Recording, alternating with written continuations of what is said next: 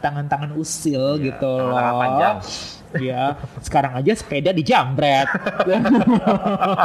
ya. Listen, listen, listen, listen.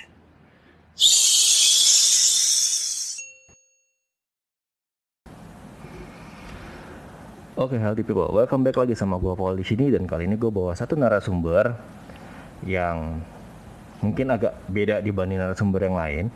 Kita langsung kenalin aja. Silakan. Halo, eh, happy people. Terima kasih buat mengundang saya. Ya. Em, nama saya Deki Sugito. Oke, experience saya saya lebih banyak di bidang learning and development. Oke. Saya juga mempunyai pengalaman di L&D dari beberapa hospital eh, eh, industri seperti hospitality industry di hotel, kemudian di salah satu mega gym Oke. dan terakhir saya menjabat juga sebagai L&D di salah satu Inggris institusi di Jakarta. Oke, jadi Iya. pengalamannya banyak ya. Ya lumayan, saya sudah eh, 10 tahun lebih 10 tahun. mendalami learning and development. Oke, nah kenapa dengan learning dan leadership? Em, learning sama leadership ya. Ada beberapa orang banyak yang mengatakan kalau eh, leadership itu banyak yang born to lead. Jadi orang-orang lahir pun sudah ketahuan mereka punya karisma untuk eh, memberikan eh, leadership. Tapi kalau menurut saya leadership itu hubungannya dengan training adalah untuk supaya orang itu bisa memberikan leadership happy people, kita pun namanya training. Hmm. Karena memang beberapa orang itu memang sudah punya karisma. Ya Oke. contohnya kalau mungkin kita lihat beberapa tokoh dunia ya, Hmm. seperti salah satu dari eh, seseorang yang saya admire Hmm. itu Steve Jobs ya. Oke. Memang dia sudah terlihat itu eh, leadershipnya. Tapi menurut saya dengan dia seperti yang menjadi sekarang itu, menjadi kayak dulu seperti itu ya, Mhm. eh, dia juga butuh namanya training. Itulah kenapa menurut saya training itu penting karena di training itu akan memberikan sedikit konsep apa itu leadership. Karena banyak orang mungkin merasa yang mereka itu, em, oh saya sudah jadi leader kok, saya tahu apa yang saya lakukan kok. Eh, sebentar, jadi Iya. leader atau jadi bos? Nah itu sebentar itu. Karena mereka pikir adalah leader itu Hmm.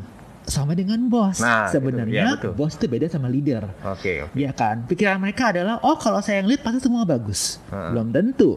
Apakah yang dipakai adalah cara-cara bos Nah. atau leader? Ya kan? Karena kalau kita lihat di internet banyak banget kok apa itu bedanya bos sama leader. Oke, oke, oke. Ya gitu loh. Ya terus terang kalau misalnya mm, pengalaman saya melihat di salah satu tempat kerja saya dulu, mereka itu mendefinisikan dirinya sebagai seorang leader, tapi sebenarnya mereka adalah bos. Hmm, Jadi kayak serigala berbulu domba. Betul, betul seperti itu. Segala bulu domba ya. Iya, makanya mereka bilang, "Ah, saya bisa kok ngelit orang." Tapi belum tentu. Ya, seperti itu. Itulah kenapa ketika menurut saya, ketika seseorang ingin ngelit gitu loh, em, coba dulu deh melihat baca-baca buku ya masalah leadership atau mungkin ikutan training leadership banyak kok gitu loh karena kan menurut saya milenial itu mereka beda cara untuk leadershipnya Ya, betul. kalau mungkin zaman-zaman saya dulu ya, Hmm. ya sebagai seorang yang mungkin dari zamannya Gen Y, ya dibilangin, oh iya pak, iya pak. Tapi anak-anak sekarang millennials dibilangin pakai rasio ya, pakai logikanya dibilangin, ya.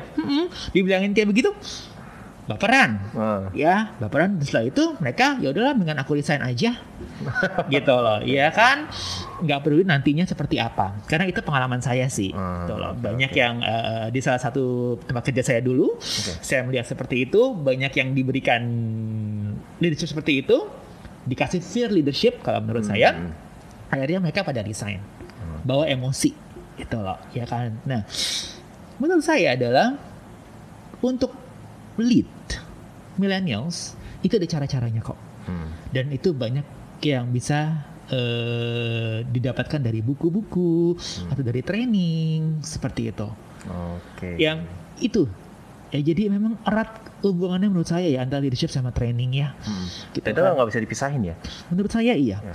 Karena eh, banyak orang yang bilang saya saya bilang tadi, banyak orang yang bilang oh people are born to lead. Hmm. Menurut saya memang beberapa ada seperti itu, tapi mereka juga pasti akan mendapatkan knowledge juga Iya, dari benar-benar. buku, dari dari beberapa mungkin training atau seminar untuk mereka bisa menjadi seorang leader. Hmm. Ingat ya, leader bukan bos. Ya, seperti itu. Yes, yes, yes. Paham, paham, paham.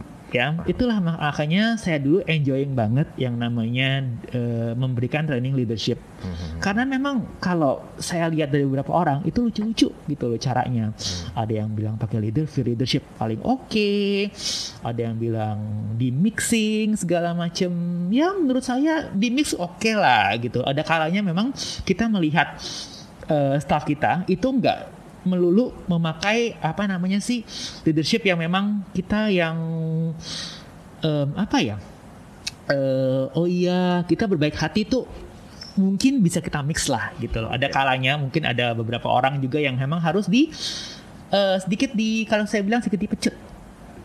Jadi banyak caranya ya. Ada caranya, banyak caranya. Tinggal pinter-pinternya aja seorang leader itu untuk bisa nge-mixing, mix antara mungkin eh, leadership yang dia pakai sekarang dengan leadership yang untuk millennials. Oh, Seperti itu kalau menurut saya. Oke. Nah, kan tadi udah udah training lumayan lama ya. Mm-mm. Ada nggak sih suka dukanya? Suka dukanya jadi trainer itu adalah, well, kalau misalnya pertama ada orang-orang yang kalau menurut saya yang know it all, orang yang tahu segalanya, mereka datang, Oh, tahu segalanya atau so tahu? Eh ya nanti dulu, nanti dulu gitu loh. Ya mungkin mereka bilang tahu segalanya atau mungkin kalau menurut saya mungkin ah sok tahu aja sih gitu loh ya. Nah suka dukanya adalah itu. Kalau ketemu orang-orang yang mungkin tahu segalanya atau aka sok tahu Oke. ya gitu yang mereka datang ah ngapain lagi sih aku dapat ilmu ini udah tahu caranya kok Mm-mm. dan akhirnya mereka jadi pengacau di situ yang mungkin eh, memberikan pertanyaan yang suka ngetes-ngetes si trainernya Mm-mm. gitu loh memberikan apa namanya sih kalau ada s- yang ngomong nih lagi ada salah, salah satu partisipan yang ngomong dia apa suka ngekat apa gimana seperti itu. Jadi itu yang menurut saya paling challenging bagaimana menghandle orang-orang yang sok tahu itu atau tahu segalanya kalau menurut dia atau mungkin yang senior. Hmm, oh iya Iya. iya iya. Karena kan yang senior dia bilang aku udah tahu kok ngapain lagi dikasih seperti ini udah tahu kok. Nah Jam- itu Jam terbangnya udah tinggi gitu ya. Betul, betul. Yang nggak mau, ih situ kan cuma level staff. Heeh. Saya udah manajer lo, udah lama lo, udah 20 tahun lo di sini loh, gitu loh. Saya lebih tahu dari kamu. Hmm. Ya, atau juga mungkin suka dukanya yang yang ketemu dengan partisipan yang udah tua-tua. Itu bener-bener deh yang namanya aduh. Mereka berpikir ini kok anak kecil yang ngajar ya. Tahu apa sih kamu? Hmm. Apalagi kamu bukan dari dari dari perhotelan misalnya. Betul betul. Gitu loh. Kamu tahu apa? Hmm. Ya, nah trik saya waktu itu adalah untuk ini aja ya udah. Kalau emang bapak tahu atau ibu tahu tentang ini, gimana kalau nggak bapak ibu kita saya undang aja untuk jadi co-facilitator, Hmm. untuk bareng-bareng yuk ngajarin ke saya yuk gitu, sharing ilmunya Iya bener bener. gitu. loh. Semuanya kan nantinya untuk kebaikan dari perusahaan kita. Hmm, hmm, hmm. Dan akhirnya mereka setuju. Mereka setuju, mereka setuju. Untungnya mereka setuju di situ. Dan akhirnya beberapa dari mereka itu bisa kok menjadi kayak co-facilitator saya ketika training. Ya terus terang saya memang bukan dari, dari dunia perhotelan, tapi saya ngajar di dunia perhotelan. Ada beberapa mungkin em, em, bidang yang saya tidak ketahui dan biasanya saya mengundang dari senior-senior itu untuk membantu saya dalam mengajar. Oh. Iya kan, jadi ibaratnya mereka tuh ya udahlah eh, agak dianggap lah gitu loh. Karena kan biasanya tuh orang-orang yang senior itu menurut saya ya em, seneng kalau misalnya eh, Dibutuhkan. Kenapa? Dibutuhkan. Dibutuhkan seneng kalau misalnya mereka suruh sharing ilmu. Oh. Mereka tuh seneng karena mereka merasa kayaknya wah aku di atas awan nih Dihormatin. dihormatin Dihargain, ya. ya kan gitu loh Eh, kalian semua kan orang-orang baru kalian tuh semuanya em, apa namanya saya orang lama gitu loh saya lebih tahu dari kalian ya kan tapi tidak semuanya seperti itu sebenarnya oke. but that's what they think itu yang mungkin mereka pikir adalah I know it all saya tahu semuanya Ya, I'm I'm I'm I mean I've been in this business for like 20 25 years. Hmm. You're just a kid. Iya. Ya. Jadi ya udah. Jadi seperti itu Ya, ya. betul seperti itu. Jadi caranya adalah ya sudah saya coba undang mereka menjadi co-facilitator. Hmm. Ya sama juga dengan pengalaman ya. Di salah satu mega gym lah gitu loh. Ada salah satu nih Hmm. eh, seorang manajer yang memang sudah agak-agak old fashion ya, udah Ah. agak-agak tua ya. Tapi Agak-agak berumur lah. agak-agak berumur tua. lah, maaf, eh, agak-agak berumur ya. Saya nggak tidak boleh bilang tua di sini happy Hmm. people. Itu bahasa negatif kalau tua ya. Nah, yang sudah berumur, Hah. yang menurut dia sudah malah melintang di dunia perjiman. Ketika saya undang dia untuk em, memberikan training Mm-mm. Di dunia PT dan dia senang, ya dia share-share aja ilmu-ilmunya dia. Mm-mm. Jadi di situlah yang saya lihat triknya adalah oke untuk bisa mengengage orang-orang yang memang sudah senior ini waktu di perusahaan saya dulu adalah untuk bisa mengengage mereka dalam training Oke. Seperti itu. Jadi memanfaatkan Betul. Ya dalam dalam hal ini juga Hmm. saya mungkin dapat keuntungannya adalah saya lebih jadi tahu ilmunya juga gitu loh. Mungkin dari si senior ini jadi tahu seperti apa cara mengajar yang zaman sekarang. Hmm. Jadi kita ya saling bertukar inilah bertukar Saling ilmu silang saja. aja, oke. Saling silang aja, sharing-sharing aja gitu. Oke, nah sekarang tentang masalah pandemi ini. Hmm, Kan seperti yang kita tahu ya, pandemi ini kan masih berlangsung sampai hari ini, betul. Ya kan? Nah, apa sih yang dirasain? Well, em, pandemi ini menurut saya adalah sesuatu pukulan yang berat buat saya, ya. Buat semua. Buat semua, betul. Bukan bukan bukan buat saya aja, buat semua ya. Tapi happy people juga harus tetap tetap senang ya. Harus kalau nggak Ya, seneng betul, repot ntar. Betul. Kalau nggak senang malah tambah sakit, malah nanti eh, terkena virusnya. Ya 2020 pandemi ini eh, banyak orang yang kehilangan pekerjaan.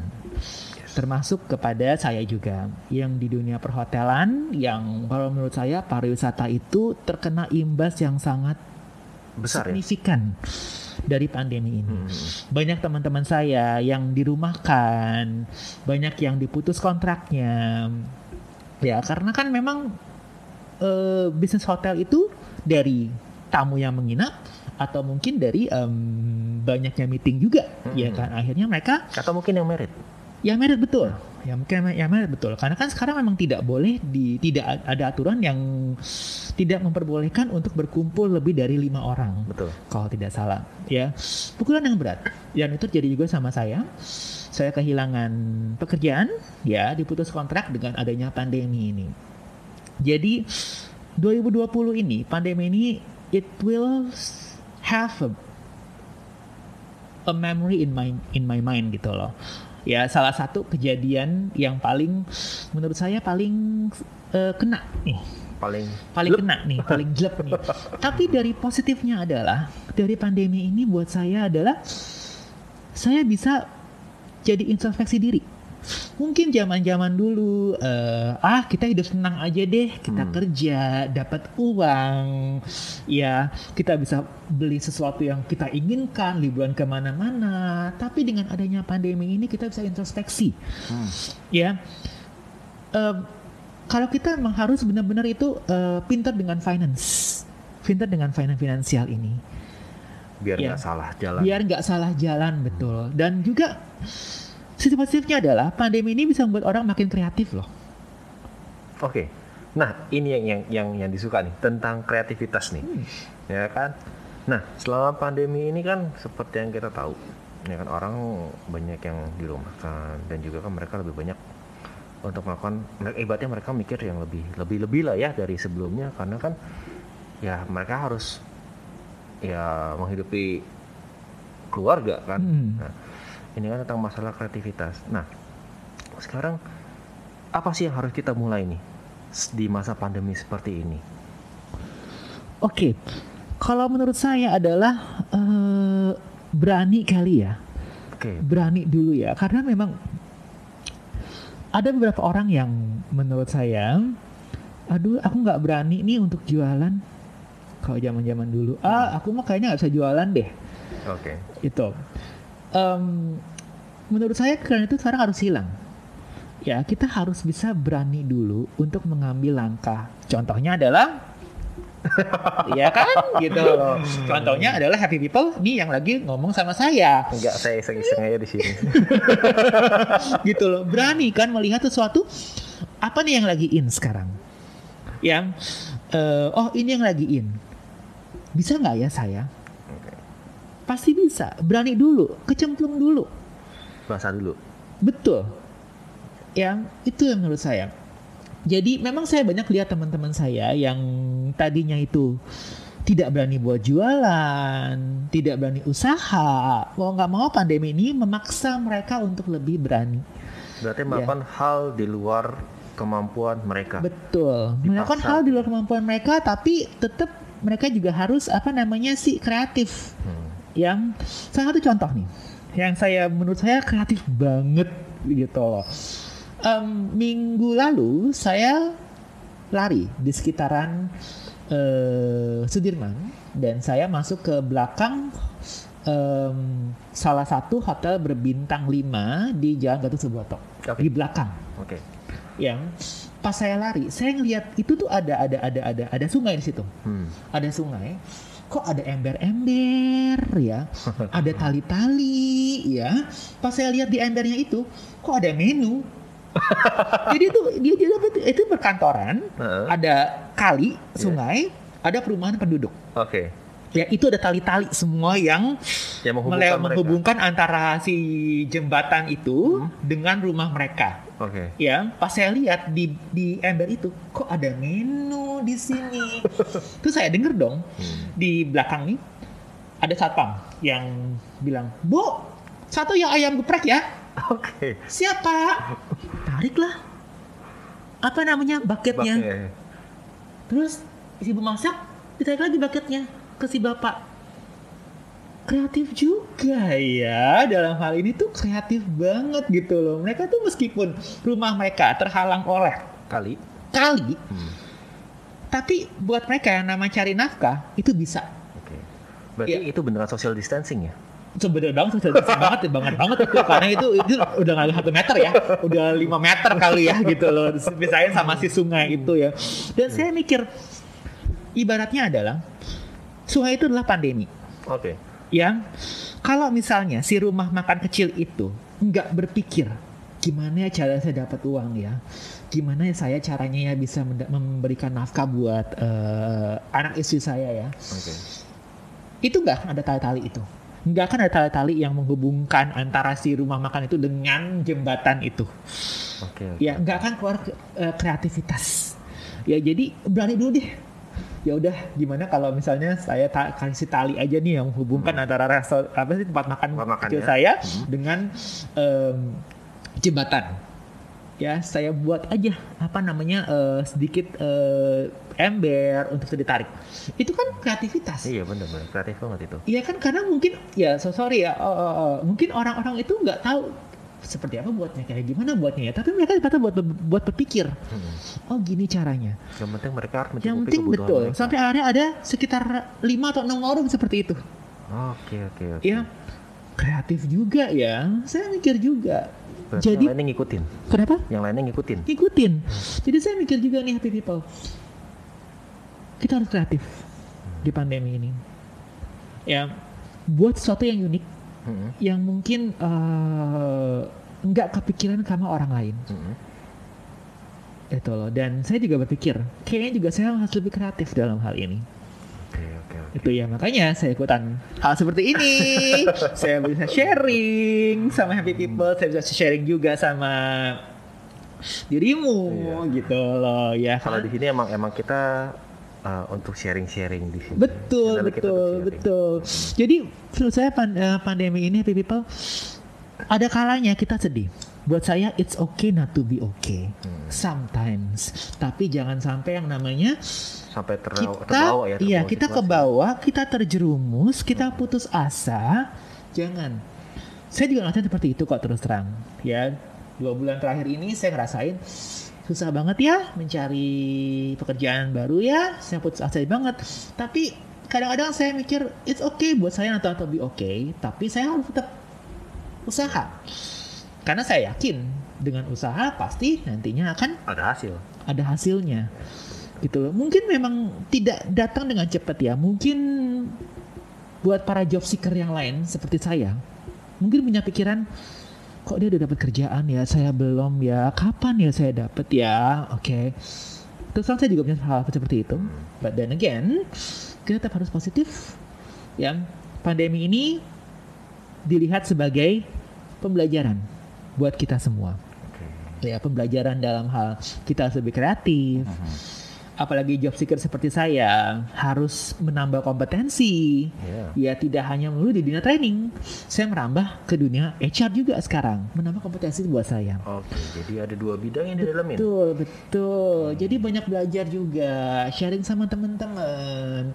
Hal seperti ini nih yang membuat kita itu lebih tough gitu loh Betul betul. Ya kan saya sebenarnya senang kok waktu diundang sama buat podcast ini karena merasa buat saya aduh ada suatu kegiatan yang memang bisa distract my mind dari yang namanya pandemi ini. Hmm, Oke oke oke. Ya seperti itu sih kalau menurut saya. Jadi kalau dilihat pandemi sebagai sesuatu yang sedih, well jangan terlalu terpuruk deh gitu loh. Memang saya mengerti banyak juga teman-teman saya yang sampai saya lihat di LinkedIn saya nih Hmm. ada satu orang seorang training manager lah di hotel yang sampai dia posting em, saya sedih sekali saya menulisnya dengan menangis Mhm. sudah hampir beberapa bulan ini saya mengirimkan CV ke beberapa tempat tapi tidak ada Yang menerima. yang panggilan-panggilan. Sedangkan saya punya dua anak remaja yang harus saya hidupi. Seperti itu. Itu seperti itu sampai ya ampun sampai dia tuh kayak curhat gitu loh di LinkedIn. Itu loh ya sebagai seorang teman ya kita harus memberikan support Ya. ya apalagi sekarang itu banyak istilah yang berada namanya toxic positivity. Oh iya iya betul betul. Ya betul, kan? betul. Gitu loh. Banyak hal itu yang berada seperti itu. Contohnya kayak, oh, tentang aja pasti kamu bisa. Oh, baru gitu aja, lo udah Drop. drop gitu loh. Itu toxic positivity. Mungkin yang kita harapkan adalah atau saya juga harapkan adalah kalau kita lagi curhat, saya lagi curhat, mungkin kita ingin didengerin aja. Hmm. Ya. Kita ingin mungkin em, nasihat yang memang eh, berempati. Hmm. Ya, saya mengerti dengan apa keadaan kamu, tapi dalam pandemi ini kita harus tetap bisa berjuang. Nih, saya punya nih apa WA group nih, loker-loker nih, coba deh kamu mau jual di situ deh gitu loh. Ya kan hal seperti itu yang mungkin kita inginkan, bukan yang ah baru gitu aja lu udah drop. Hmm. Malah ngejatuhin ya. Heeh, gitu loh. Atau mungkin juga yang dia bilang semangat ya. Ya pastinya semangat. Tapi gimana? Heeh, tapi ha- wah, how gitu loh menurut saya ya. Jadi ya eh, kita saling support lah dalam hal ini. Bahkan di LinkedIn juga itu sesama job seeker kita saling support kok. ya itu yang emang dibutuhkan kan. Betul, itu yang dibutuhkan. Karena kita nggak sendirian di sini. Hmm. Ya, kita dalam.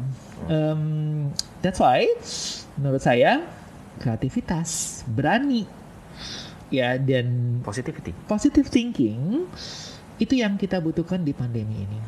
Ya sama juga seperti saya, positive thinking aja deh gitu loh. Jalanin dulu aja deh. Jalan aja. Memang sih eh, mungkin job seeker itu seperti saya akan feeling like, aduh, gue padahal udah sampai ke owner loh, Hmm. interviewnya loh, udah tinggi loh. Eh tiba-tiba Nggak jadi. nggak jadi. Udah mau tekan kontrak loh. Eh tiba-tiba posisinya di hold. Nggak jadi juga. Ya, I know. Saya juga mengalami hal seperti itu loh happy people. But then again, kita ambil hikmahnya aja. Hmm. Kalau kita gagal dari suatu interview, bukan berarti kita jelek. Ya. Ya, Berarti ada sesuatu yang tertunda. eh ya, atau mungkin perusahaan itu memang tidak, eh, mungkin eh, secara bukan yang dicari lah gitu loh. Bukan berarti kita jelek. Jangan beranggapan adalah kalau Kita kita, bisa gitu. iya kalau kita nggak masuk ke kita nggak, maksudnya em, kita nggak diterima. Jangan pikiran aduh kok saya saya kayak nggak mampu ya di itu. Jangan. Gitu loh. Itu hanya matter of cocok-cocokannya aja sih. Gitu loh. Kita belajar dari mistake kita. Dari apa yang kita lakukan kesalahan mungkin ketika interview kita belajar nih. Nextnya ketika interview lagi well prepare ya. kita bisa well prepare. Itu sih kalau yang saya ambil dari pandemi ini loh. Ini menarik. Nih jadi emang topik ini agak beda dari topik-topik episode sebelumnya ya iya tapi kan ini kan kita juga healthy ya Iya. healthy itu kan tidak harus dari kita lihat dari tubuh juga dong Betul, tapi dari your pikiran. mind juga harus healthy Ya benar benar benar benar.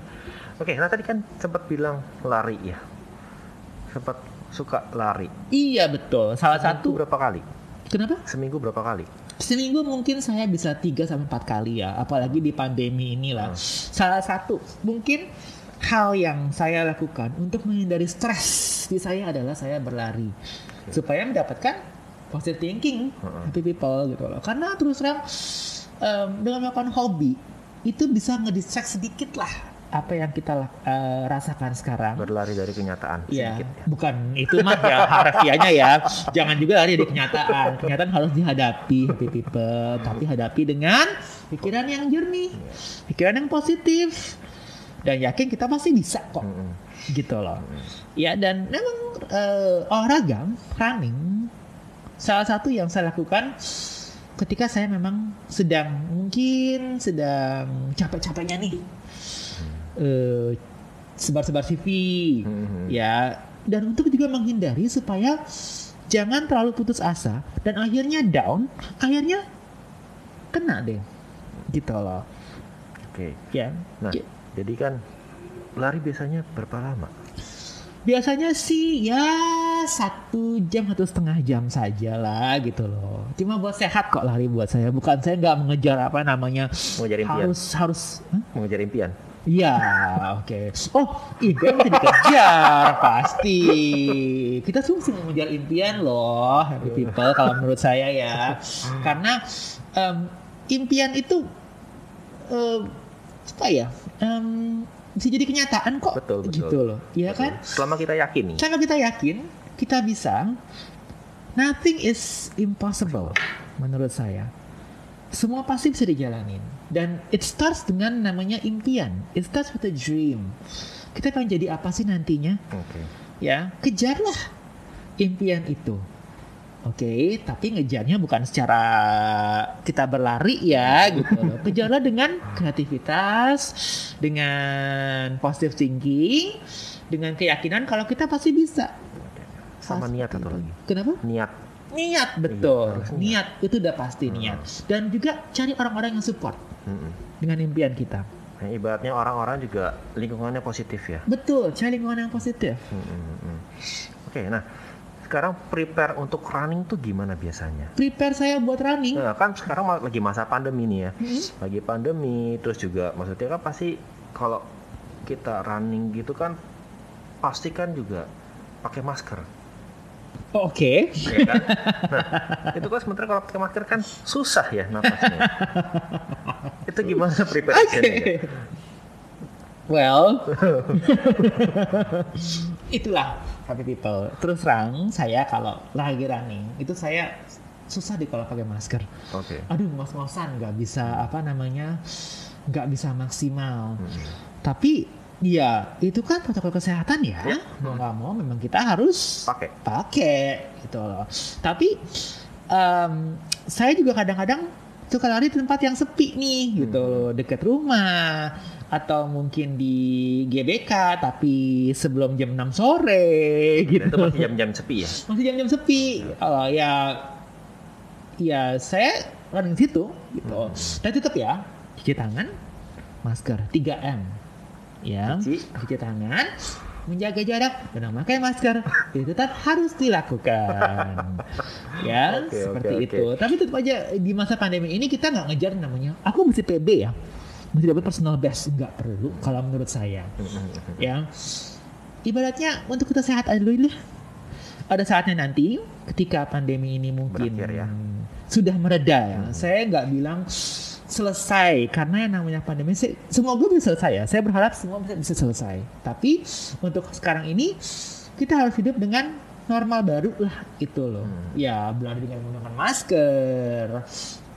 Seperti itu ya tidak harus mengejar PB tapi mengejar kesehatan aja deh. Oke oke oke. Nah sekarang kembali lagi nih. Kalau misalkan lari, otomatis kita naik naik transportasi nih. Mm-mm. Nah itu persiapan alat transportasinya untuk higienisnya juga seperti apa? Persiapan anak transportasi yang pasti Hmm. adalah saya memang pemakai transportasi ya. Saya memakai bus ya gitu loh. Jadi kan banyak tuh di halte-halte tuh sebelum kita masuk itu kita udah harus cuci tangan segala macam dan masuk dengan memakai masker. Hmm.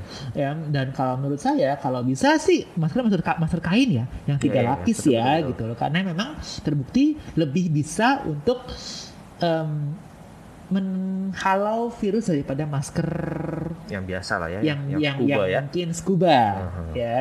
Ikutin aja kata pemerintah gitu loh pakai masker kain. Cuci tangan pakai masker. Dan kalau memang bus itu penuh ya jangan jangan masuk dulu deh gitu loh. Tunggu yang lain aja gitu loh. Dan hindari berbicara ketika di dalam bus. Terima telepon itu hindari aja gitu loh. Mhm. nah setelah keluar cuci tangan lagi Oke oke oke oke. Jadi Itu. tetap tetap bersih ya, tetap hygiene. tetap ya. harus hygiene ya tetap harus hygiene ya siapa sih orang yang ya saya yakin semua orang di dunia ini nggak mau kok terkena virus Hmm, iya benar. ya kan gitu loh dan saya yakin apa namanya mereka juga menjaga kesehatan kok ya mereka juga menjaga jarak sama seperti saya Pastinya kan dengan kalau mereka menjaga jarak kan mereka terhindar virus. Ya kan supaya nggak tularin lagi ke keluarga mereka. Betul, betul. Apalagi ya betul. Em, saya juga em, mungkin punya dua orang tua di rumah yang sudah lanjut usia, yang saya juga nggak mau dong nularin mereka. Ya, gitu betul, loh. betul. Makanya ketika saya naik kendaraan umum, itu benar-benar harus protokol kesehatan jalan jalan banget. Hmm, Oke oke. Nah sekarang apa aja yang perlu dibawa nih? Yang apa ibaratnya yang gears wajibnya yang selalu dibawa dalam tas tuh apa aja tuh kalau misalkan bepergian? Oke, yang pasti adalah eh oh di tas saya sana. Ya, oke. yang pasti adalah masker Oke. itu dipakai udah pasti Hmm. ya saya juga punya satu masker eh, cadangan Hmm. kalau masker ini mungkin basah Hmm. atau bagaimana ada di tas hand sanitizer Oke. itu harus selalu dibawa kalau menurut saya yang kemudian ya dompet pasti harus lah ya, Iya, kalau bener gimana? Ya kan? Begitu Iya. bawa dompet, Hmm, kalau mau belanja belanja gimana? Iya kan? Belanja tetap ya belanja ya gitu loh. walaupun, walaupun ada di handphone kan aplikasinya tapi tetap harus pakai bawa dompet juga buat jaga-jaga kan. iya sih, tapi jangan banyak-banyak uang ya Iya. di dalam dompet toh. Emang sekarang kan dipermudah tuh oleh aplikasi. Iya betul. Iya, ada aplikasi dompet digital kan, Hmm, gitu loh. Boleh bawa uang tapi jangan banyak-banyak. Kalau buat saya, saya nggak eh, nggak terlalu banyak uang bawa banyak uang banyak-banyak di dompet ya, karena terus terang saya punya aplikasi dompet digital. Mm-mm. Ya itu yang saya gunakan Oke. sekarang. Ya menghindari ini juga kan yang namanya tangan-tangan usil Iya, gitu loh. panjang. Ya sekarang aja sepeda dijambret. ya kan? Iya. Sampai banyak orang yang kasih pengumuman di belakang tuh di belakangnya tuh Ditulis ada ya. tulisan ditulis gitu loh. Tolong jangan jangan jambret saya. saya lagi latihan ikut kompetisi gitu. Ya Allah. ya itu kan kreatif loh. Itu kreatif menurut Itu saya. kreatif juga, Ya, itu kreatif, salah satu yang kreatif gitu. Ya kita mau olahraga, tapi ya tolonglah olahraga kita tuh jangan diganggu dengan hal-hal yang kayak jambret lah segala macem gitu loh. Mereka tujuannya buat fun dari stres ke Iya, fun, kena jambret mereka stres lagi. Betul. ya itu kan mau sehat di pandemi ini. Sekarang musim banget namanya sepeda ya, gitu loh. Kita juga sebagai, saya juga sebagai biker Oh, sepeda, biker juga? iya. Oke. Saya juga butuh sesuatu yang nyam, yang aman dong, karena kita mau sehat. Oke. Gitu ya, tolonglah. Dibantu gitu ya. Bantu ya, masa gitu aja dijambret sih, ya ampun. Kalau mau jambret yang lain gitu ya. Eh, Jangan. Jangan lah. Saya ngerti. Kita ngerti lah. Memang hidupnya lagi susah gitu loh. Mengerti gitu loh. Cuma be kreatif menurut saya. Be gratitude, be positivity, ya kan? Iya. Ya, oke oke oke oke. Itu sih oh, dari saya. Oke, nah sekarang uh, ada saran untuk healthy people di masa pandemi seperti ini? Em, saran dari saya adalah khususnya buat mungkin happy people yang masih berstatus job seeker ya. Mhm. Eh, em, terus berusaha, ya. Terus mungkin jobs eh, happy people bisa juga mungkin masuk ke beberapa ke LinkedIn di sana. Oh, saya sebutin LinkedIn ya.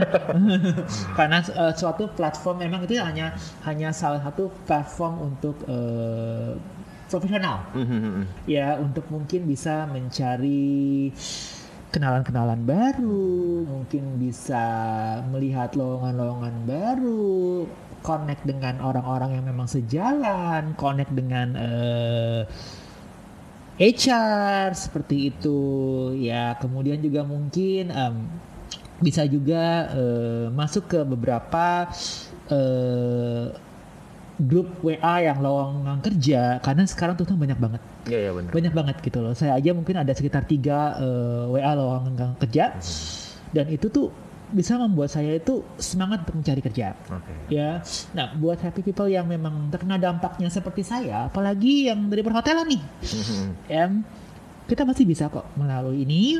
Kita harus tetap semangat, ya. em, makanya kita harus jangan putus asa, oke. Sometimes yang saya bilang tadi, sometimes okay not to be okay, tapi jangan terlalu Terbawa suasana. terbawa suasana. Ya, tetap sehat pastinya. Mhm. Ya dong, olahraga tetap jalan Betul betul. ya Harus harus bisa jalan. betul bisa bisa mungkin bisa kayak lari kayak saya mungkin atau mungkin naik sepeda yang lagi in sekarang ya nggak perlu begitu bagus sepedanya deh nggak perlu ikut ikutan aduh aku kan pengen beli sepeda yang yang mahal itu gitu loh. Aduh sekarang sekarang mah kalau memang kita punya masih punya rezeki it's okay. Nah, ya, ya. nggak apa-apa ya. Tapi kalau memang masih belum ada rezeki ya sepeda apa pun bisa kok gitu loh. Asalkan memang niat kita kita pengen sehat. Asal Kita jangan pengen sepeda orang aja ya. Hah? Asal jangan sepeda orang. jangan sepeda orang. Iya. jangan ambil sepeda orang. Itulah itu ya. Jangan juga diambil ya. Jangan. Mau sehat kok ngambil sepeda orang. Nggak bener. Niatnya udah jelek. Ya gitu. Bahkan olahraga di rumah juga banyak kok. Ya eh, mungkin di YouTube aja sekarang itu banyak banget eh eh, Iya cara-caranya. cara-cara olahraga itu Cara-caranya. olahraga di rumah ya gitu loh. Banyak bisa lakukan kok. Ya yang penting adalah tetap semangat. Tetap semangat. Tetap tetap semangat. semangat betul. Em, surround yourself dengan orang-orang yang emang supportive. Ya oke be creative buat saya. Dan still positive thinking that we can survive from this pandemic Yes, yes, yes. Itu oke banget. Itu Setuju sih banget Kak saya. Sama yang ini terakhir nih. Jadi memang kita harus survive dari pandemi ini dengan berbagai macam cara yang tadi udah dis- disebutin. betul Betul. semangat yang pasti semangat Oke, healthy people. Eh, cukup sampai eh, sekian, cukup sampai eh, ya episode ini. Nanti di episode berikutnya kita bakal ya akan hadirkan lagi satu narasumber lagi. Ya kita belum tahu siapa, nanti ditunggu aja episode berikutnya. Oke, thank you lagi udah datang. Thank you buat ngundang sini. saya. Kalau Thank you juga. diundang lagi, jangan bosan-bosan. Oh siap, pasti dong. Kita harus semangat kalau ada undangan podcast segini kan. Ibaratnya adalah kita bisa sharing-sharing karena terus terang sharing itu menjadi sesuatu yang oke lah di masa pandemi ini. Biar nggak stres. Dia nggak stres, Yes, yes. betul. Ya kan? yes, yes. Sip. Oke, thank you banget, thank you banget datang. Terima kasih. Oke, healthy people, sampai sini dulu dan ciao.